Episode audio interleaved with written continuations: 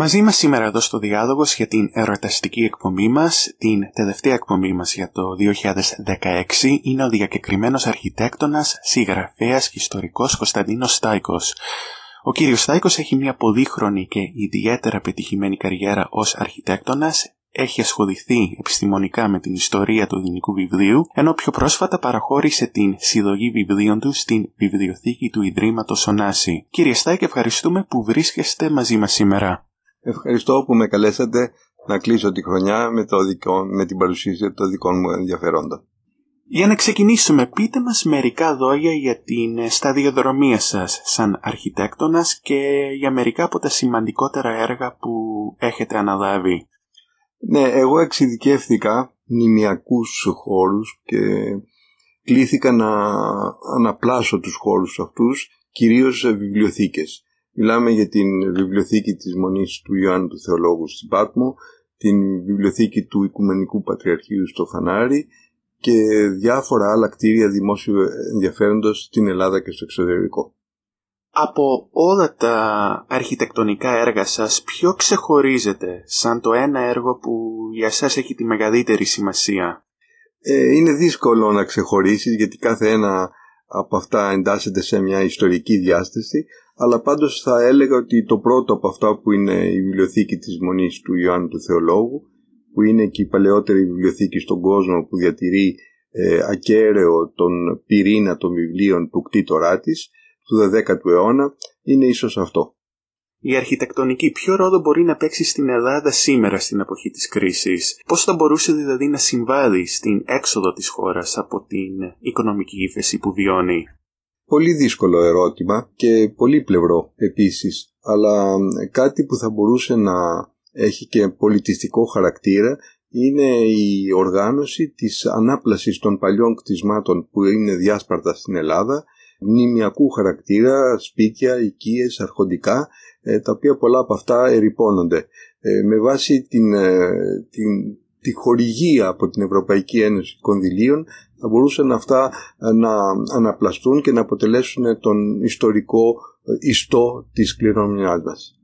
Μιλάμε με τον αρχιτέκτονα και συγγραφέα Κωνσταντίνο Στάικο εδώ στο Διάδογος. Έχετε γράψει για τον νεοελληνικό διαφωτισμό. Πείτε μας για αυτό το ρεύμα, για τις ρίζες του και για το πώς συνέβαλε στην διατήρηση της ελληνικής γλώσσας και την παιδεία των Ελλήνων στα χρόνια της Οθωμανικής κατοχής.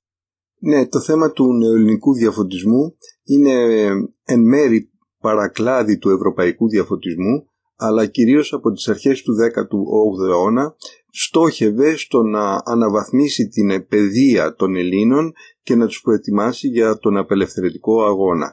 Ε, με βάση στοιχεία που έχουμε ενός μεγάλου αριθμού ε, Ελλήνων που διαπραγματεύονταν σε εμπορικό επίπεδο με την ε, Αυστρία και με την Ανατολή, τη Ρωσία και άλλες περιοχές της ε, Δύσης και της Ανατολής, ε, αντικειμενικός σκοπός ήταν να εκπαιδευτούν οι άνθρωποι αυτοί και να διαδοθούν τα χράματα και να δημιουργηθούν ελληνικές σχολές με σκοπό την αναβάση της παιδείας. Είμαστε στον αέρα με τον αρχιτέκτονα και συγγραφέα Κωνσταντίνο Στάικοδο στο Διάδογος. Ποιος ήταν ο ρόδος του κρυφού σχολείου στην διατήρηση της ελληνικής γλώσσας και τι ήταν εν τέλει το κρυφό σχολείο. Ε, το κρυφό σχολείο στην ουσία πραγματικά δεν υπήρξε. Απλώς ε, με το γενικό ε, όρο κρυφά σχολεία θα μπορούσαμε να μιλάμε για, για σχολές οι οποίες ήταν μέσα σε μοναστηριακούς χώρους ή σε εκκλησίες που δεν ήταν εύκολα διακριτές στο καθολικό της Εκκλησίας αλλά στόχευαν να εξυπηρετήσουν την εκπαίδευση, τη σχολική εκπαίδευση μέσα από χώρους οι οποίοι δεν ήταν διακριτοί στον, ε, στον πιστό. Με την έννοια αυτή πήρε το γενικό όρο του κρυφού σχολείου διότι δεν ήταν ορατό από τον οποιονδήποτε.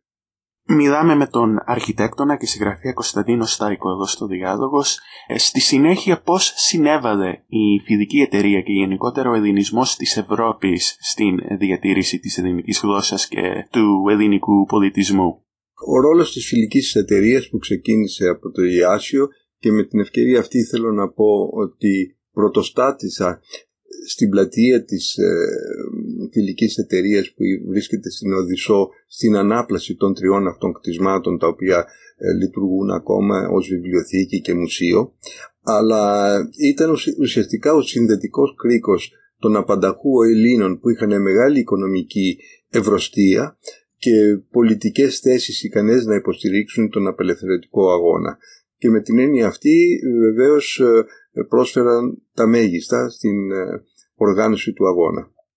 Είμαστε στον αέρα με τον αρχιτέκτονα και συγγραφέα Κωνσταντίνο Στάικο εδώ στο Διάδογος. Ένα μεγάλο κομμάτι του συγγραφικού σας έργου έχει ασχοληθεί με την εξέδειξη της βιβλιοθήκης από την αρχαιότητα μέχρι σήμερα. Περιγράψτε για μας αυτή την ε, εξέδειξη.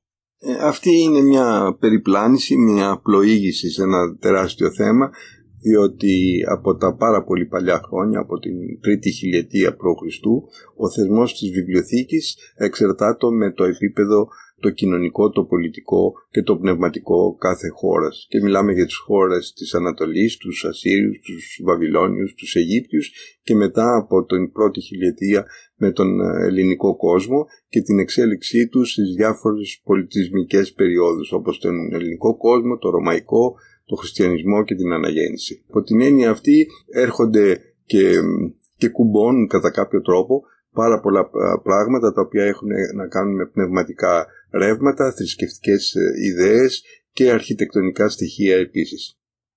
Μιλάμε με τον αρχιτέκτονα και συγγραφέα Κωνσταντίνο Στάικο εδώ στο Διάδογος. Πείτε μας τώρα για το συγγραφικό σας έργο που αφορά τόσο την ιστορία του ελληνικού βιβλίου όσο και την εξέλιξη του θεσμού της ε, βιβλιοθήκης. Ναι, η, η ανασχόλησή μου αρχικά ήταν με την χαρτογράφηση του ελληνικού βιβλίου από την εποχή της αναγέννησης και ένα μεγάλο θέμα που δεν ε, είχε εξερευνηθεί και ακόμα παραμένει σε πολλά σημεία σκοτεινό είναι τη μεγάλη συμβολή των Ελλήνων στην, ε, στο ουμανιστικό κίνημα της Ιταλικής Αναγέννησης και γενικότερα στη διάδοση των ελληνικών γραμμάτων. Και υπό την έννοια αυτή ε, η αρχή του ελληνικού έντυπου βιβλίου συμπίπτει με την ε, αναπαραγωγή ελληνικών βιβλίων πως τότε ε, δεν ε, υπήρξε μια συστηματική πρόοδος αυτής της ιστορίας στη Δύση. Από την αναγέννηση όμως και μετά, από το 15ο αιώνα και μετά, τα ελληνικά γράμματα διαδίδονται τόσο η ελληνική γλώσσα και η αρχαία γραμματεία. Είμαστε στον αέρα με τον αρχιτέκτονα και συγγραφέα Κωνσταντίνο Στάικο εδώ στο Διάλογος. Φέτος, το 2016, ήταν η παγκόσμια χρονιά του Αριστοτέλη. Πείτε μας για το δικό σας πρόσφατο βιβλίο που κυκλοφόρησε πριν από ένα χρόνο με τίτλο «Αριστοτέλους Βιβλιοθήκη». Ναι, το βιβλίο αυτό είναι μια συνέχεια από το βιβλιοθήκη του Πλάτωνα και της Ακαδημίας που έγραψα δύο χρόνια πριν τις, ε, τα τεκμήρια της πλατωνικής παράδοσης ε, στους διάφορους πολιτισμούς και τέλος την βιβλιοθήκη του Αριστοτέλη που εν πάση περιπτώσει είναι ένα σύμβολο παγκόσμιο διότι είναι η πλουσιότερη συλλογή και η αρχαιότερη συλλογή βιβλίων που ταξινομήθηκε με βιβλιοθηκονομικά κριτήρια ήδη από τον 4ο αιώνα π.Χ.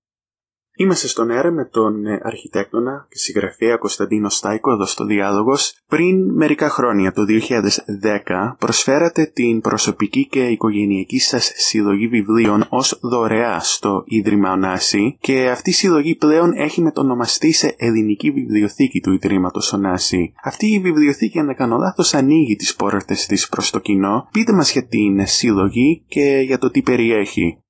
Ναι, πράγματι η βιβλιοθήκη αυτή του Ωνασίου ανοίγει προς το κοινό και ε, το ιδιαίτερο χαρακτηριστικό αυτής της συλλογής είναι ότι έχουν συγκεντρωθεί όλα τα βιβλία που είναι πνευματικός καρπός αλλά και εκδοτικός και τυπογραφικός καρπός του γένους. Δηλαδή από την πτώση της Κωνσταντινούπολης μέχρι την, την προεπαναστατική περίοδο. Με την έννοια αυτή υπάρχει ένα, ένα σώμα βιβλίων το οποίο ε, αντανακλά και αντιπροσωπεύει τις πνευματικές εκφράσεις των Ελλήνων από την εποχή εκείνη, το 15ο αιώνα, ως τις αρχές του 19ου. Ποια είναι μερικά από τα σημαντικότερα βιβλία που περιέχει αυτή η συλλογή; Μεταξύ αυτών υπάρχουν ε, βιβλία τα οποία αποτελούν τον καρπό του πρώτου ελληνικής ιδιοκτησίας τυπογραφείου που λειτουργήσε το 1499, ε, τον Καλλιέργη και Βλαστό, το πρώτο ελληνικό βιβλίο που τυπώθηκε στη Ρώμη, το πρώτο εκκλησιαστικό βιβλίο τα Ευαγγέλια το 1539 και πάρα πολλά άλλα πολύ σημαντικά βιβλία όχι τόσο για την αξία τους αλλά και για τη σπανιότητά τους γιατί αποτελούν μοναδικά αντίτυπα. Αυτά τα βιβλία που είναι εξαιρετικά σπάνια πώς έχουν διατηρηθεί και επίσης έχουν ψηφιοποιηθεί; Σε στο μεγαλύτερο ποσοστό τους έχουν ψηφιοποιηθεί αλλά όχι με την, με την έννοια ότι ε, σαρώνω απλώς τα κείμενα αλλά έχουν, υπάρχουν κατηγορίες ψηφιοποίησης έχουμε δηλαδή όλες τις σελίδες τίτλους τίτλου, όλη την εικονογράφηση, τα τυπογραφικά σήματα, τα, τα, τις οικογένειες των ελληνικών χαρακτήρων, τα πρωτογράμματα και τα επίτηλτα. Και υπό την έννοια αυτή υπάρχει ένα πλούσιο υλικό για περαιτέρω μελέτη. Και πέραν από την συλλογή βιβλίων, η συλλογή επίσης περιέχει σημαντικά καλλιτεχνικά έργα και πίνακες, αν δεν κάνω λάθος. Ναι, βεβαίως. Ε, υπάρχει μια παράδοση από την εποχή του Αριστοτέλη Ωνάση και έχουν καταλήξει στην ε, συλλογή σπουδαίοι πίνακες και γεωγραφίες και έργα τέχνης γενικότερα. Ε, ποια είναι μερικά από τα έργα τέχνης που φιλοξενούνται στην ε, συλλογή; Ε, υπάρχει μια εξαιρετικά σπάνια συλλογή από 14 ζωγραφικούς πίνακες με θέματα την Παλαιά Διαθήκη τα οποία τα είχε φιλοτεχνήσει ο Πουλάκης, ένας διάσημος ε, αγιογράφος του 10ου 7ου αιώνα και βρίσκονται στη συλλογή και υπάρχει ένα σπίνακα του Θεοτοκόπουλου και υπάρχουν και άλλα γλυπτά πολύ σημαντικά. Η βιβλιοθήκη αυτή του Ιδρύματος Ωνάση πότε θα ανοίξει τις πόρτες της προς το κοινό; Κοιτάξτε, η βιβλιοθήκη επειδή είναι σε ένα χώρο ο οποίος είναι αρκετά περιορισμένος και κατά κάποιο τρόπο μέσα στα, στα γραφεία του Ιδρύματος Ωνάση δεν είναι εύκολο να ανοίξει εντελώς προς το κοινό. Τώρα γίνονται προσπάθειες να διαδοθούν διάφορα εκπαιδευτικά προγράμματα που έχουν να κάνουν σε σχέση με το βιβλίο, αλλά μέσα στα μελλοντικά σχέδια είναι οπωσδήποτε να γίνει ευρύτερα ε, επισκέψιμος ο χώρος αυτός. Κλείνοντας, πού μπορούν οι ακροατές μας να βρουν περισσότερες πληροφορίες για τη συλλογή του Ιδρύματος Ωνάση, αλλά επίσης και για το δικό σας ε, συγγραφικό έργο.